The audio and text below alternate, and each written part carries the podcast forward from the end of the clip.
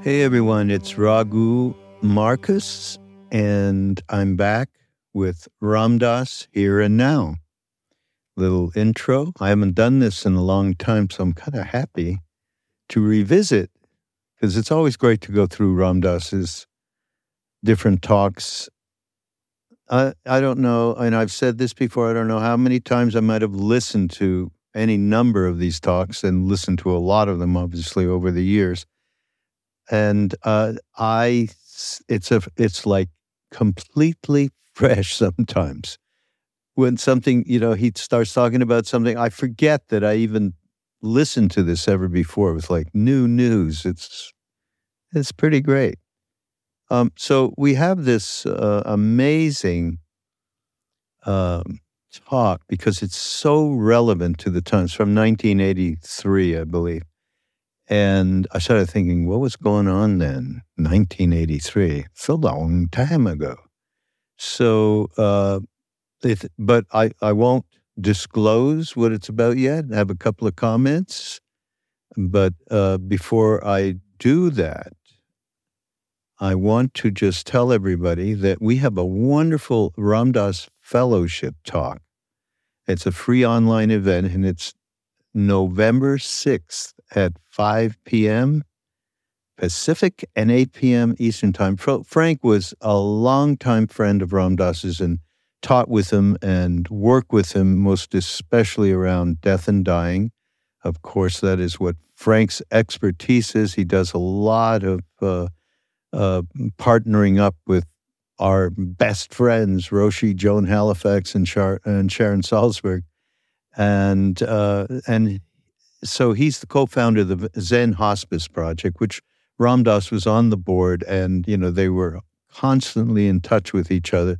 They were talking to people who were going through that transition, and uh, Frank is just an extraordinary expert in uh, in taking people through conscious death and just giving people an idea of what it is that we all are going to go through. So, no matter if you're young or middle aged or old, uh, the time is now to uh, relate with just even the concept, which we mostly run away from. And he wrote a great book called The Five Invitations. So he's going to be doing this uh, wonderful talk and Q and A uh, you must be there. I mean, he is just an extraordinary human being and an extraordinary teacher. He really is. November 6th at 5 p.m. in the West and 8 p.m. in the East. I'm going to say that again 5 p.m. in the West and 8 p.m. in the East on November 6th. Go to ramdass.org slash events and uh, if you can't get there on the 6th, there's replay available. So take advantage. So, this particular podcast. Um, so uh, it speaks from, as I said, 1983. And I was thinking, what was I doing then? Oh, yes, there was a lot of fear about nuclear war. And Ram Dass, actually, I think it was around that time, he he really did some social action. There was a group that was uh, attempting to stop the uh, transportation of nuclear waste from Los Alamos elsewhere, and Ram Dass was involved with it. I don't exactly remember the timing, but certainly it's around this time, uh, this decade, and um, so it's all about how how spiritual work equals social action. Uh, but you can't wait till you're free. oh, well, I'm going to work on myself. And when I'm you know, maybe a few lifetimes from now, when I actually can take uh, conscious responsibility without being attached, then, you know, maybe I'll get to it. But no, that's not quite the way it works. Um, so I so there's one thing here. I don't want to go on and on, but there's one thing that is a Ram Dass quote that is so touched me. It just so touched me. I just want to read this thing for me and for everybody listening, so that with this net new networking consciousness, we certainly have an appreciation that we are not alone, that there are other beings like us And out of that comes incredibly new strength. Incredible new strength. But yet, the root issue of separateness is still present. And it's interesting. I'm just going to raise the question as we pursue this thing. I'd like to present that if your act comes out of separateness, at some level, you are perpetuating the root cause of the problem. You are perpetuating the root cause of the problem. And that's why spiritual work equals social action from my point of view, Ram Dass. I think that so perfectly encapsulates that issue that we all have. And we're in really uh, very pointed, shall we say, times right now, as we all well know. And so this this is really valuable information as far as I'm concerned.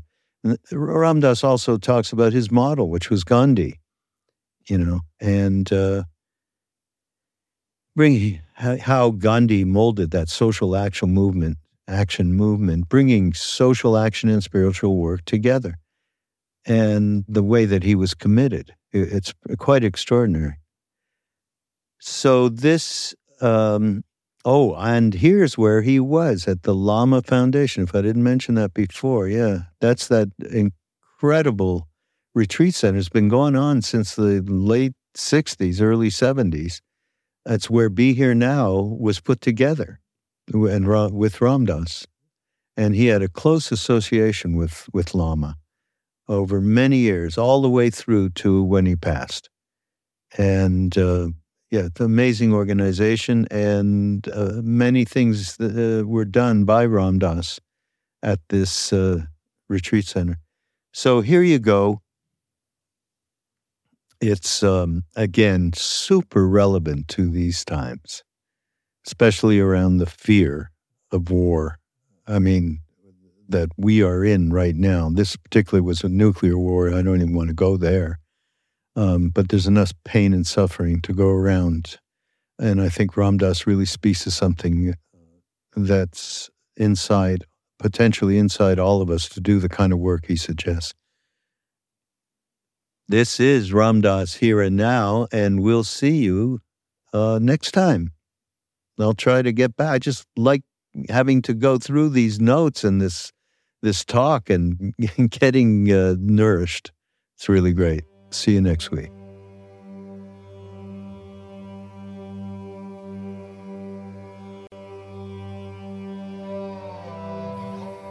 The Lama brochure presented this weekend as social action slash spiritual path. And um, I wondered what that slash meant. Because it could be uh, social action divided by spiritual path.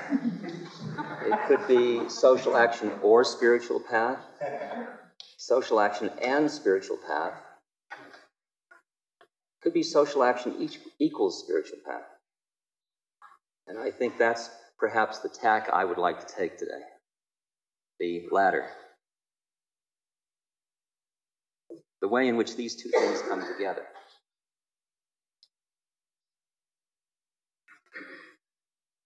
If you're like me, and I'm sure most of you are probably very much in your human heart, the immensity of what Dan has said to us makes one just quiver inside with pain, with indignation, with shame, with urgency, with fear, with strong commitment with a whole raft of the whole range of human reactions.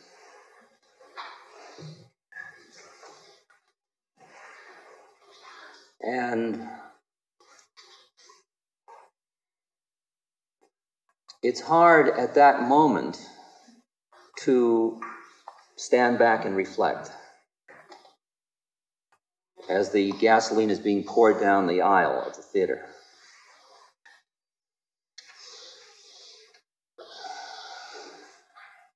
It's nice to play string quartet on a ship, but when it's the Titanic hits the iceberg, it's hardly a time for string quartet. And um, you can imagine people in the Titanic at first feeling, well, we'll go on with the quartet. What was that noise? And then slowly feeling, well, maybe we ought to get our life jackets just in case, to a realization that their whole lives were going to change very dramatically. And there's a tremendous inertia in the mass of people still to the recognition that their lives have changed and that they can't quite go about business as usual in view of the, the creation of our minds, what we have created here. But I think that the my uh, my honoring of the opportunity to be with Dan is that um, we are sharing together reflection to listen to hear the optimum way to heal, to alleviate the suffering, to stop the, the sinking of the ship. Because as humans, we obviously want to protect and preserve and civilization, society, and avoid the kind of incredible suffering that uh, nuclear war of even the most minute scale entails. Talking with Dan and Pat this morning at breakfast about their recent experiences at the Livermore uh, civil disobedience action, their experiences in the prison, and I'm sure they'll tell you more about that this weekend if you would like to share that with us. There was a, a, a delight in both of them of the, the loving spiritual quality of the imprisoned group, of the way in which they were bonded together by this suffering and by this joy of making this collective statement. And I think anybody that has shared with another person suffering for a something that is deeply intuitively right knows how that bonds people together in an extraordinarily beautiful way.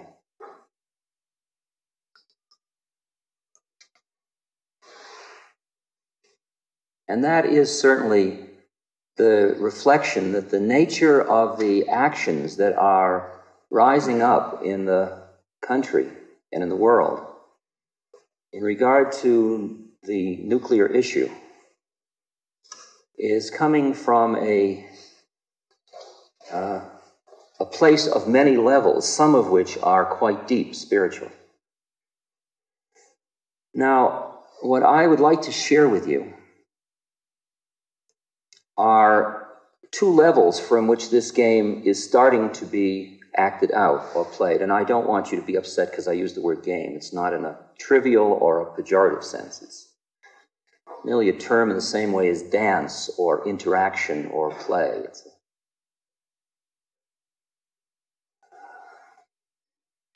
Because there are two things that have been happening in this culture that feed into what we are about at this moment and feed in specifically to the group that's gathered here this weekend.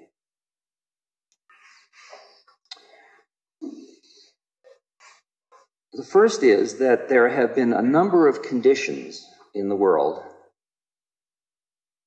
that have come largely through technology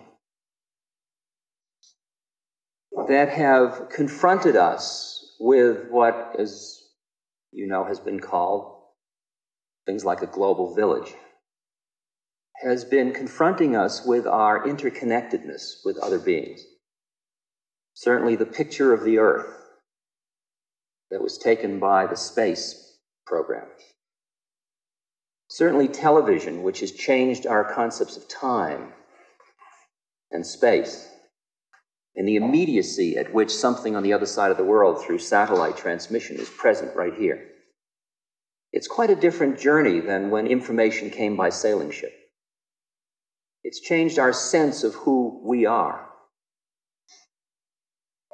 certainly the economic interdependence, as we're discussing with Saudi Arabian oil, or the fact that uh, many of you are wearing goods that were manufactured by cheap labor in Taiwan or Hong Kong.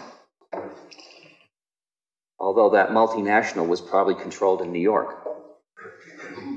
Our sensing as the multinationals get an upper hand in, and make nationalism somewhat anachronistic in an interesting way, was slowly becoming so we get a sense of our interconnectedness as the poor people live on the other side of the tracks in Africa or in Bangladesh or somewhere, but it's, it's getting to be a large village, no matter how much we would like to ignore that.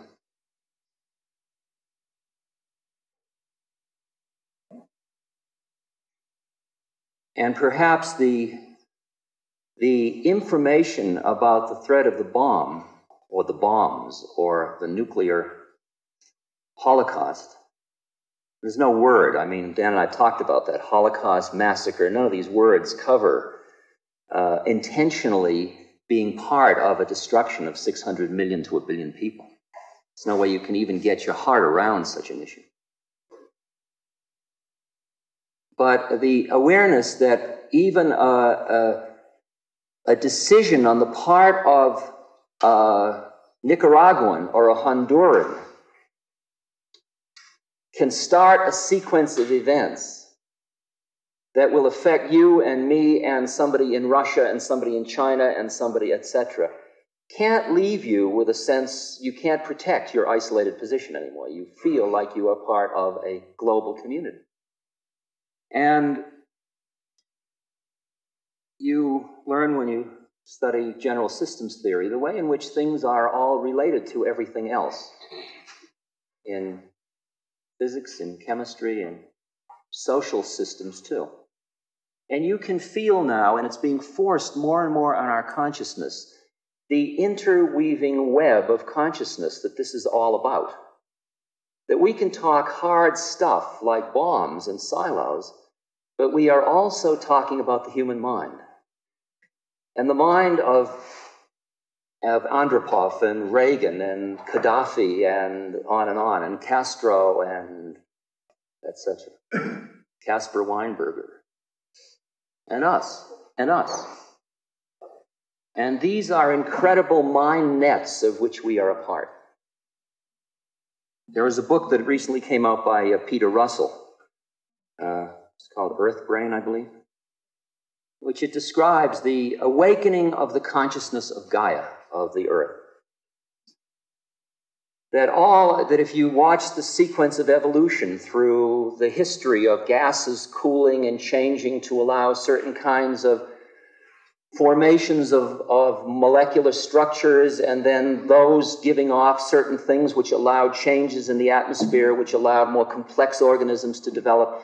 And these periods of evolution, if you watch the whole process, he said you could extrapolate out very easily to see the earth as an evolving, awakening entity in which all of human consciousness is the prefrontal lobe brain cells which have been on their individual trips finally merging into a structure which allows that to become the collective consciousness, self consciousness of the earth. And that's what we are about.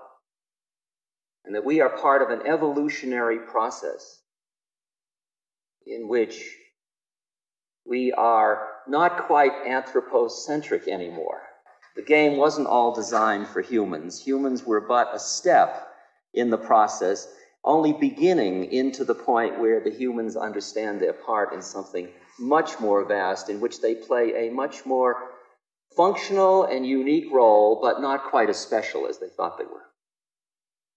And part of the turmoil of the moment is in an evolutionary transition when the new has been made obvious, but the old hasn't yet given way.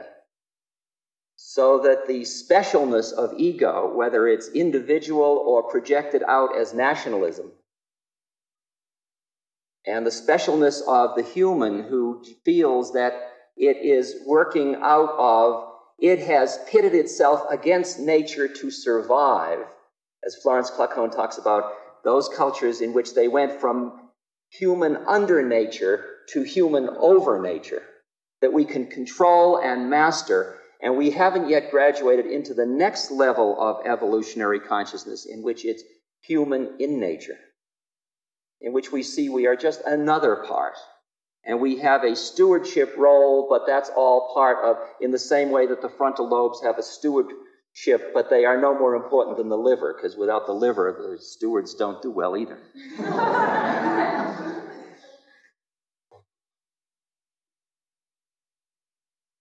And with that realization, we find out that the, that the acts that we do because of the interrelationship of everything, just through this awakening consciousness of the network of awareness, that what we do affects us, the doer, as much as that to whom we do it.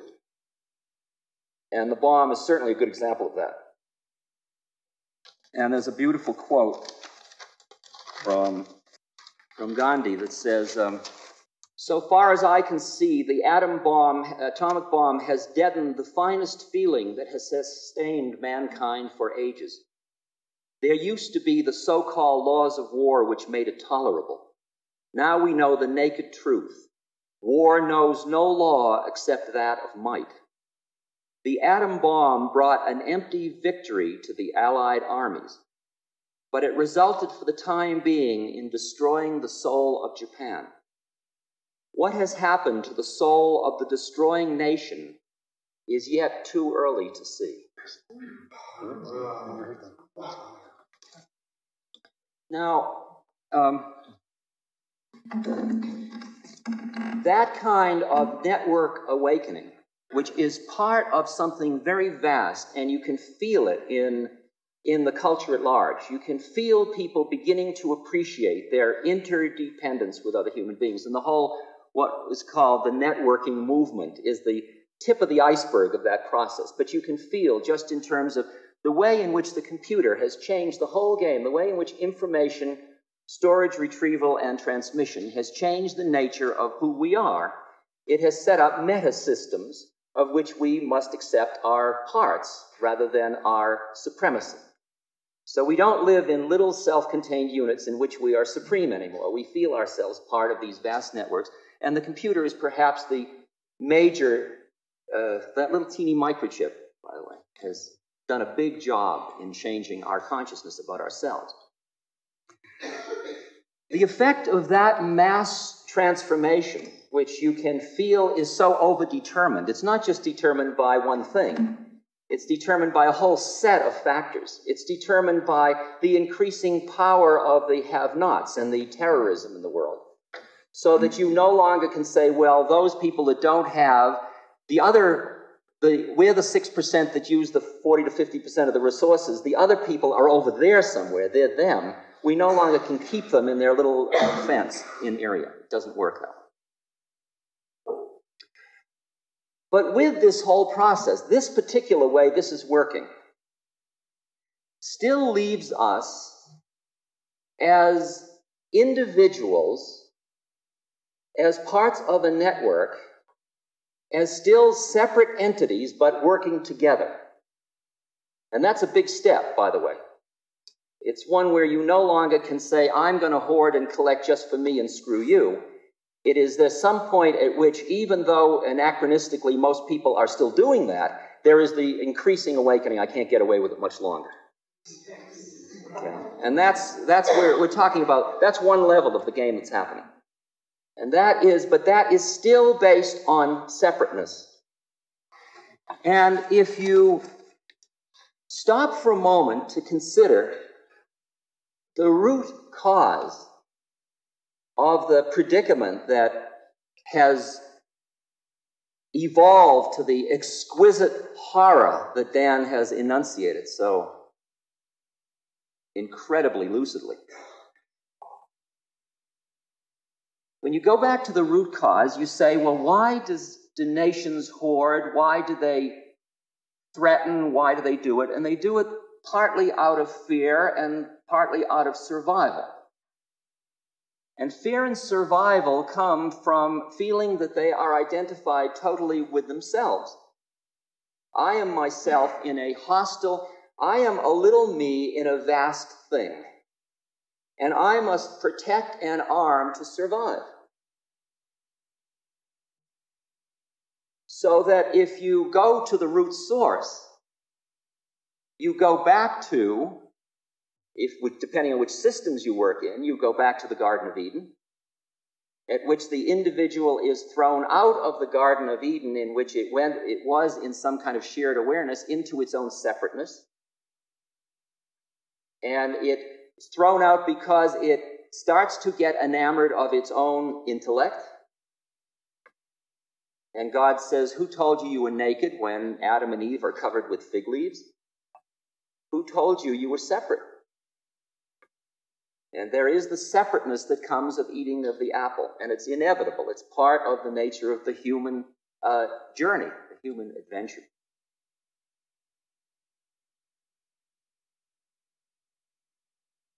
And uh, the Buddha, in describing the, enunciating the Four Noble Truths, said the cause, he said, the first noble truth is there is incredible suffering everywhere. The suffering in form. And the nature of suffering, the cause of suffering, is the clinging of mind to something, to some separateness, to some concept of self, to some concept of separate entity, to some body, to something. As long as you cling to something, since everything that is in form is changing, you're going to suffer about it. Built into the system. So that if you look at the root cause of, I mean, really going back to root now. I'm not going back to 1945. I'm going back to root root. We would have to say that the root cause of the thing that we are now finding ourselves in opposition to, the root cause is the fear that is the result of our identification with ourselves as separate and vulnerable. And therefore, it seems to me it behooves us to appreciate that wisdom of root cause in the way in which we go about eradicating the symptom of that. Because if we are not very conscious about it, the way in which we go about getting rid of the symptom may indeed not eradicate or help eradicate the cause, and the symptom merely comes out in another way, which has been happening again and again. And in some way, the bomb is merely the latest symptom of something that is very, very frightening about human endeavor or about incarnation or about being on earth. About the nature of greed and the nature of fear and the nature of, of anger and the nature of doubt and the nature of agitation and, and all of those things which come out of that separate entity being frightened and very vulnerable. So that with this new networking consciousness, we certainly have an appreciation that we are not alone, that there are other beings like us. And out of that comes incredibly new strength. But yet, the root issue of separateness is still present. And it's interesting. I'm just going to raise the question as we pursue this thing I'd like to present that as if your act comes out of separateness, at some level you are perpetuating the root cause of the problem.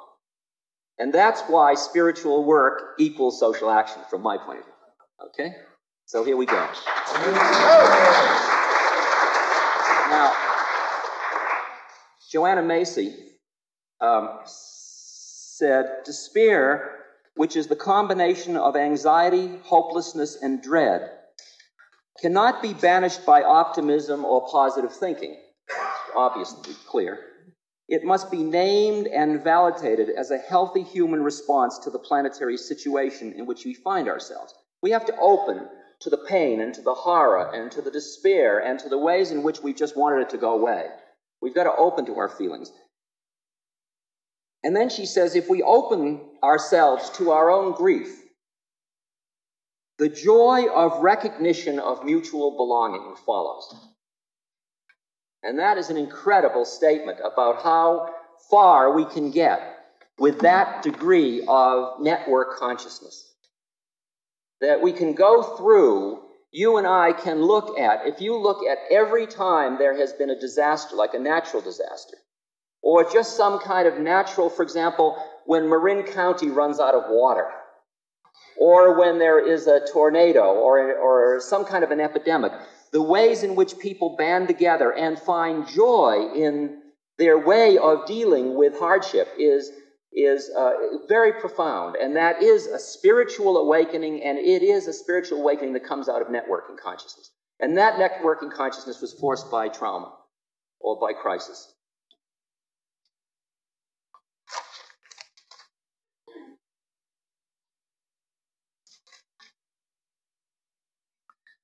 Now, that, uh, let's set aside for a moment that particular evolutionary trend that we're seeing evolve.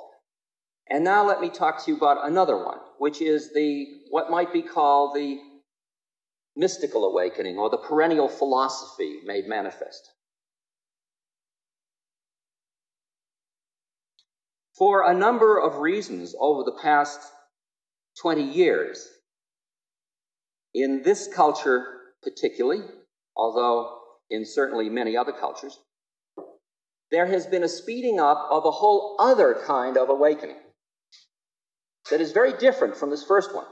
It has many of the same ingredients, but it's basically different because it is an awakening that is what's called a spiritual awakening in the mystic sense, meaning an awakening out of separateness.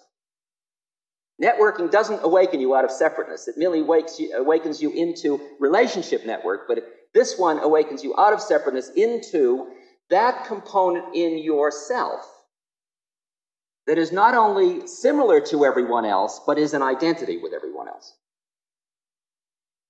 And it has no form to it. It is not a thing, because if it were a thing, it would be separate. So it is that part of you which and our, of course, our intellects boggle at that thought that there could be part of you that is not definable because the intellect so much wants to define so it can control because the intellect is the instrument of our separateness. It is designed to protect and preserve our separateness. And the predicament is that the separate part of us is very relatively um, it's, it's relatively real from the point of view of that part of us that's only one. It's not, it goes from being absolutely real, which is the way you felt when you're growing up, that I am me, and this is who I am, and I am who I think I am, and who am I? I'm Richard. How do you do? And I'm bounded by this and my mind, and I was born and I will die. And then in a moment, you may have an experience in which you suddenly realize, and that word is a very relevant word, you realize that you aren't who you thought you were. That who you are is, was, will be, and it happens to be manifested in a form that is born and that dies. And you can say, your intellect immediately after that experience will say that was a hallucination. Isn't that fascinating? That's relatively interesting. I'll certainly consider that as a possibility. but the problem is that the validity of that experience to those people that has it brings about a figure ground reversal in their universe which, as Walt Whitman said, what happened to me at that moment for the rest of my life, I will spend my time trying to realize it because it starts a journey that is irrevocable and irreversible. You are, in the spiritual lingo, hooked. you can say hooked by God, you can say hooked by whatever. Okay. And you can feel at that moment that any concept of self or separateness, and the Buddhists are very exquisite at articulating that in their concept of anatta, all of them are functionally useful. Soul, all this is functionally useful, but ultimately somewhat arbitrary. Because what we are is. And the we merges into the is. And even to call it the one is just a label you impose. And it's why the word, the name for it has no name, and it's G D. And it has a thousand names and no name at all. And you can call it the void or you can call it the one, it doesn't matter. It's all bleh. It's all the mind trying, it's all the finger pointing at the moon. Now, that awakening has in it a tremendous sense of feeling like you have come home, that you belong somewhere, that you were not separate to begin with, that you didn't go out of the Garden of Eden, you just thought you went out of the Garden of Eden. That's what the apple did. It attached you to your own thinking mind, and your own thinking mind, because it thinks about things, leaves you always one thought away from where home is because you're always thinking about including yourself. So you end up totally alienated, in which you are even an object to yourself, and you are totally separate from the universe, and you feel scared shitless. And you create caves and you pick up rocks, and pretty soon you have MX missiles. Now, from the point of view, let's say that that lasts a moment. It'll last timeless because when you're in that, there's no time. Because who you are is not in time. Who you think you are is in time, but who you are is not in time.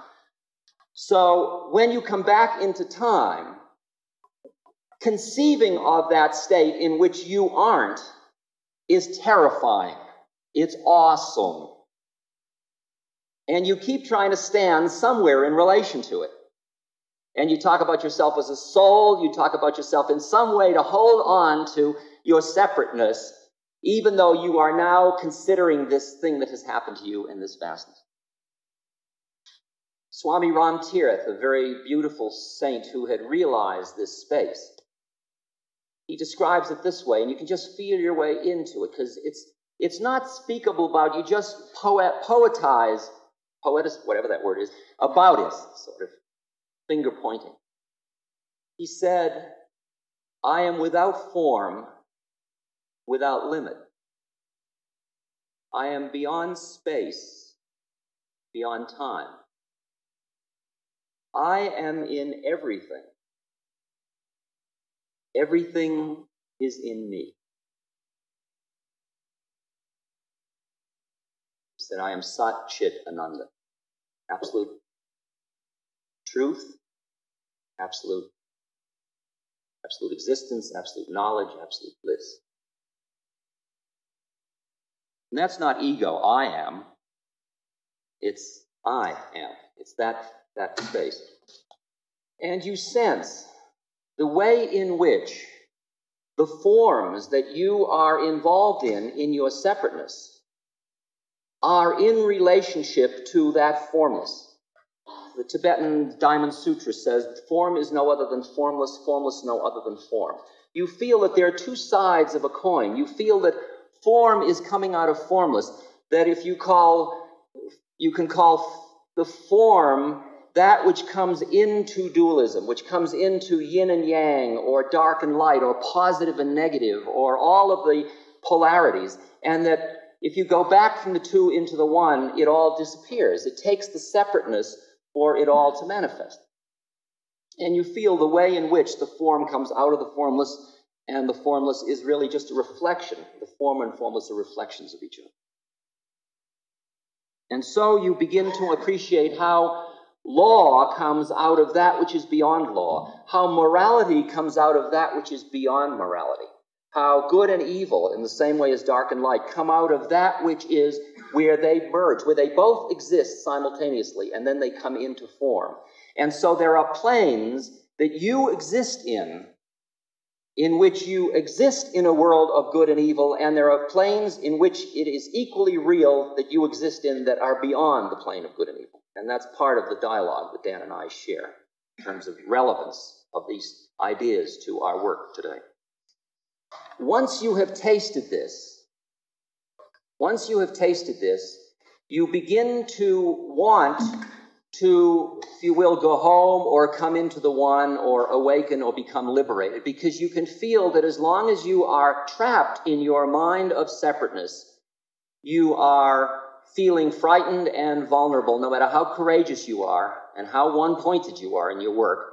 And you would like to come into that realm which you have felt where you are at home and peace and where the manifestation from the point of view of the formless comes out of joy and delight and pleasure rather than out of fear and anxiety and, and insecurity. And so you become attracted to those which bring you from the many back into the one, and that's the, what the word yoga means, coming to union. And all religions and all of those philosophies, called the perennial philosophies, are designed to bring you back to that. And for example, Gandhi, who was well versed in such yogas, knew that one of the roots to that is satya, or truth.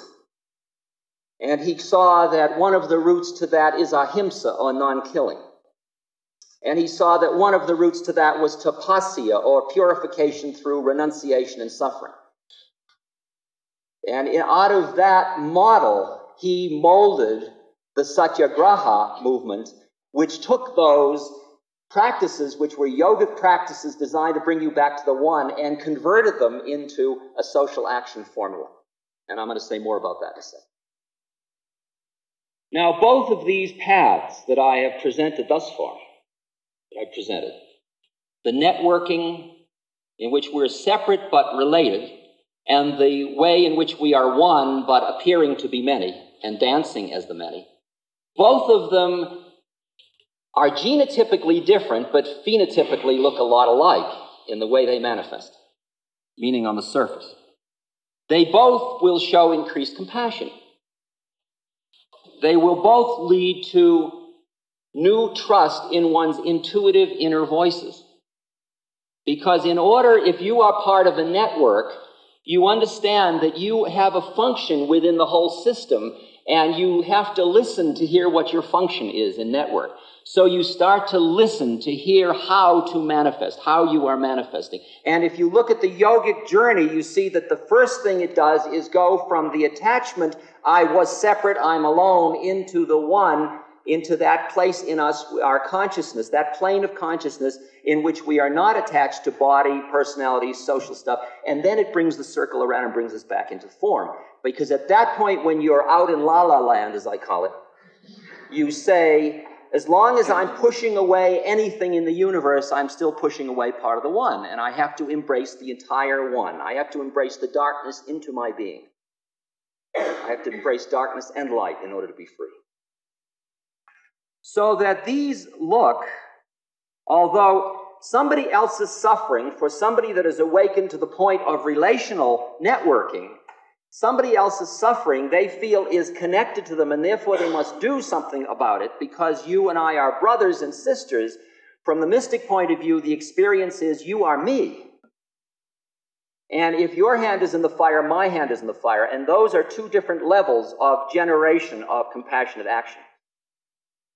And I'd like to read a quote. Um, one of them is from uh, Jim Douglass, written a very good book on contemplation and resistance. And he says, To resist without seeking to shed the skin of the individual self. To resist without sh- seeking to shed the skin of the individual self is not to resist at all. It is simply to confront the power of the world with a smaller antagonistic version of itself. Heavy, heavy. I just want us to open to this. I'm not, I'm not, you know, I want a dialogue. To resist without seeking to shed the skin of individual self is not to resist at all. It is simply to confront the power of the world with a smaller antagonistic version of itself. Now I'd like to read another quotation to you from a fellow named David Spangler. The response to nuclear war is coming from deeper places in people than it did in the 60s.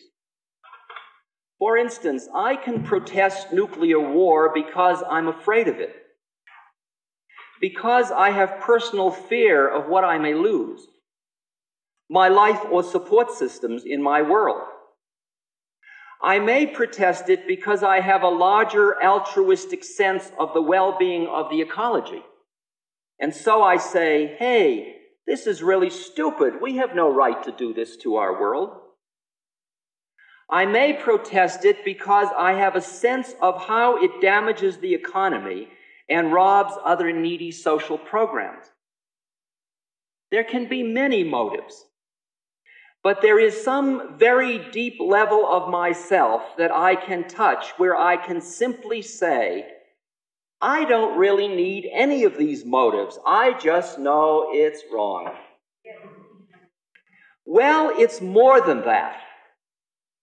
He says, I say, this shall not occur. It's a release of will. It's not a release of fear or violence. It's a release of will that, in its own way, is not in conflict with the nuclear proponents. If you are doing something and I say, stop doing that, I don't like it, then we can become polarized and you may be strengthened in your resistance to me. So, in a sense, my protest only makes you, my adversary, stronger. But I can exert a will, I can just say no to something that is not really directed to you at all, but is just a statement of presence, statement of fact. It is not an issue of conflict.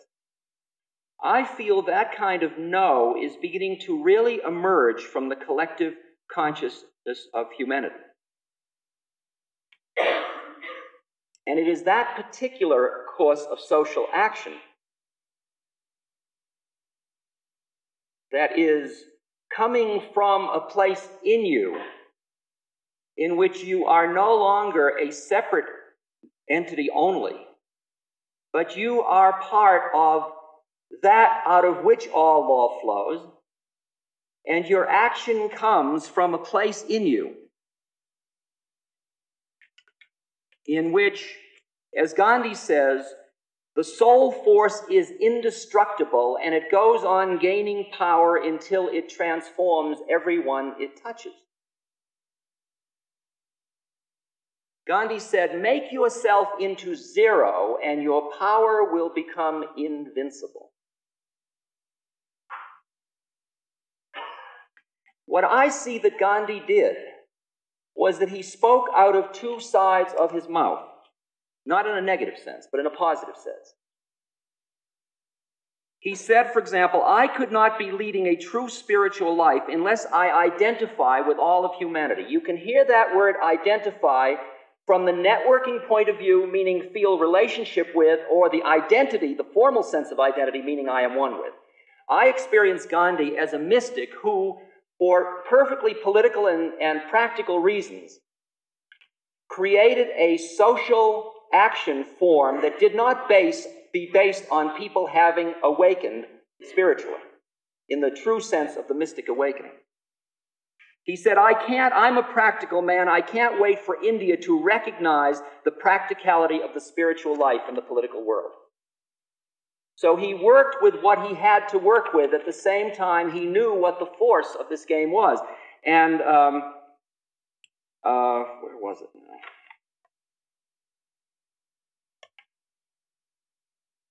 Uh, Nehru said of Gandhi, a man whose thought, word, and act were so closely co-related as to form an integrated whole. When meeting him, an electric shock went through the system, soothing and enlivening. I'm talking about what the game is potential here for bringing those that slash being an identity or an equality, social action, spiritual work. I was in I was in Thailand and I went to visit a monastery south of Bangkok in which they were curing opium addicts now, those of you that are in social service work, in me- mental health and medical work, know that curing heroin and opium addicts is not an easy job, and it's a very costly job in this country, and it's not a very rewarding one. That the addiction to these drugs is much more intense than the addiction to alcohol, even though, and alcohol is helped by AA very markedly in things like that, where people who have been freed can help each other. It doesn't work quite that well with heroin addiction and opium addiction. Well, I heard from the woman who was the wife of the previous ambassador to Thailand that there was this monastery in which they took people in for 10 days at a cost of $15. And at the end of 10 days, they could not return again, and they were free of their addiction. And there was a recidivism rate of only 30%. That is, 70% of them were supposedly free of addiction. Well, I couldn't believe that. So I went there, as many senators had gone there from this country, as the CBS had gone there from this country. And everybody went away from there very perplexed and confused. They couldn't figure out what the game was. Let me tell you the story just for a moment because it's relevant. Josie Stanton, this woman that took me down there, told me the story of this monk. This monk had been a, with the, um, the Thai DEA. He was a narc. And his, um, and his aunt, who was a Buddhist saint, whatever that is, it's just a story, said to him, You know, if you don't watch out, you're going to just kill people. I thought, Don't you want to help anybody? He says, I don't know how to do that. She says, You clean up your act and I'll tell you. So he left the government service and he became a Theravadan Buddhist monk. Now, the Theravadan Buddhist monks take 218 abstinences. I mean, you can't spit. I mean, it's absolutely no no right across the board. You can't lie on a hard bed. You can't have any musical instruments. No perfumes, no eating after noon, no, no, uh, oh, it's got you in like this, okay? Not only did he do the 218, but he added 10 more. Like he would not ride in a vehicle, so that when he had to go into Bangkok to do business for the monastery, which was some 200 miles away, he walked. This was merely his cleaning up his act. And then his aunt gave him an herbal brew, which was a diuretic, which people would drink and they would vomit. And they would sit in a big circle and they would take in, they had, I went there and there were 300, and you go and there were the pallets in big rooms. The first dayers looked like junkies, and the second dayers looked like junkies, and the third dayers, the fourth, fifth, sixth. By the seventh day, they were saying, Got a cigarette, and they were more relaxed. And by the ninth day, they looked just like us, and the tenth day, they were leaving. And I couldn't believe this. So I said to him, How do you do this?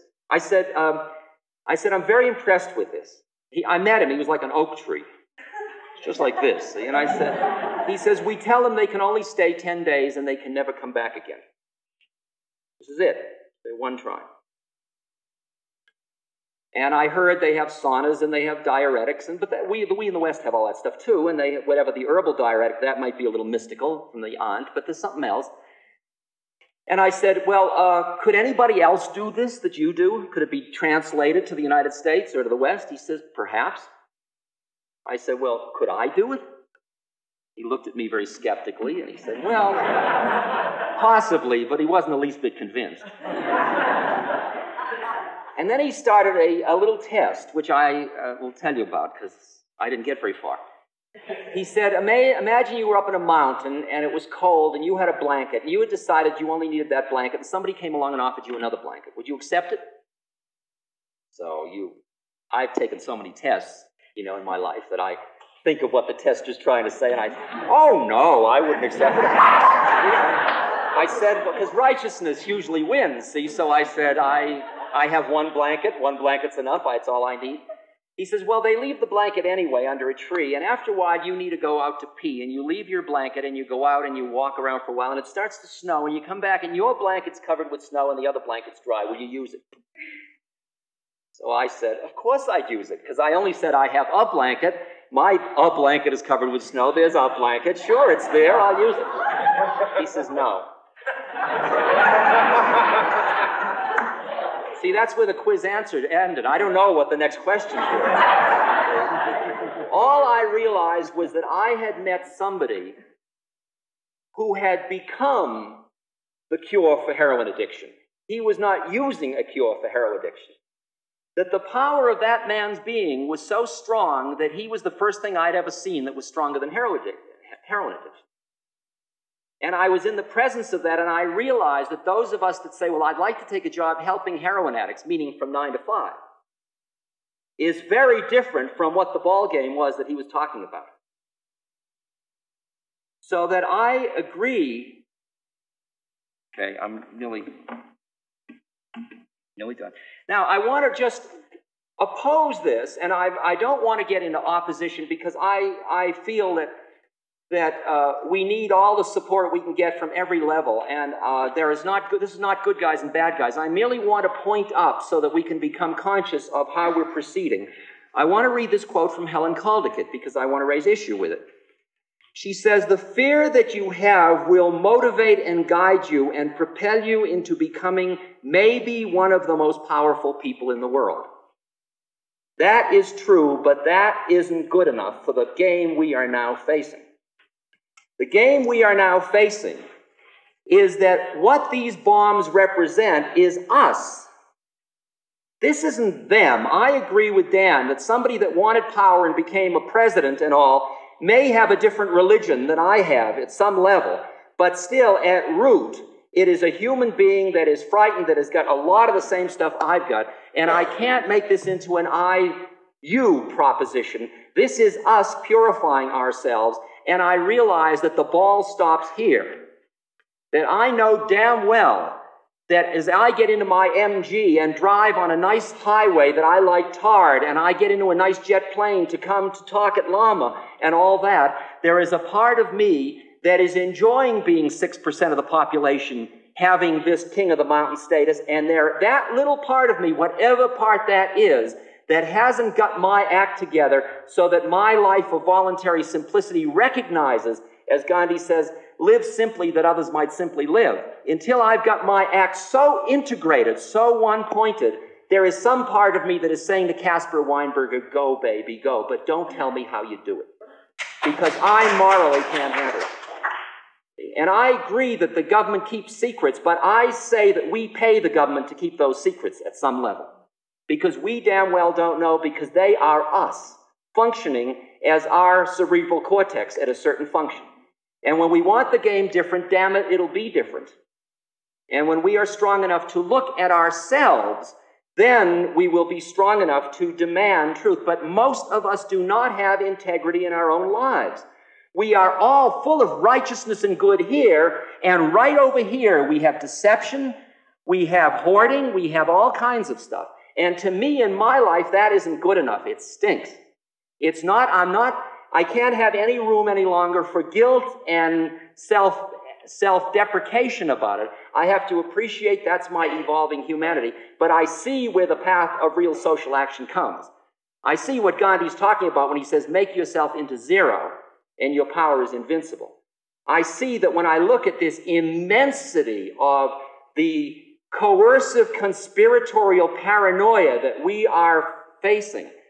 True, we don't wait till we're enlightened to act. And what I want to talk the rest of the weekend about it from where I, when I have my chances is the way in which we use social action as a vehicle for purifying ourselves. So that we keep a feedback loop going, so that as we act out, we are constantly, even at the moment we're acting out, perpetuating fear because we're still frightened, we are constantly going back in. And so that we are working on ourselves to become purer and purer instruments of what it is about. Because if you are not peaceful, you're not going to live in a peaceful universe. If you're not rooted in love, there's not going to be a loving universe.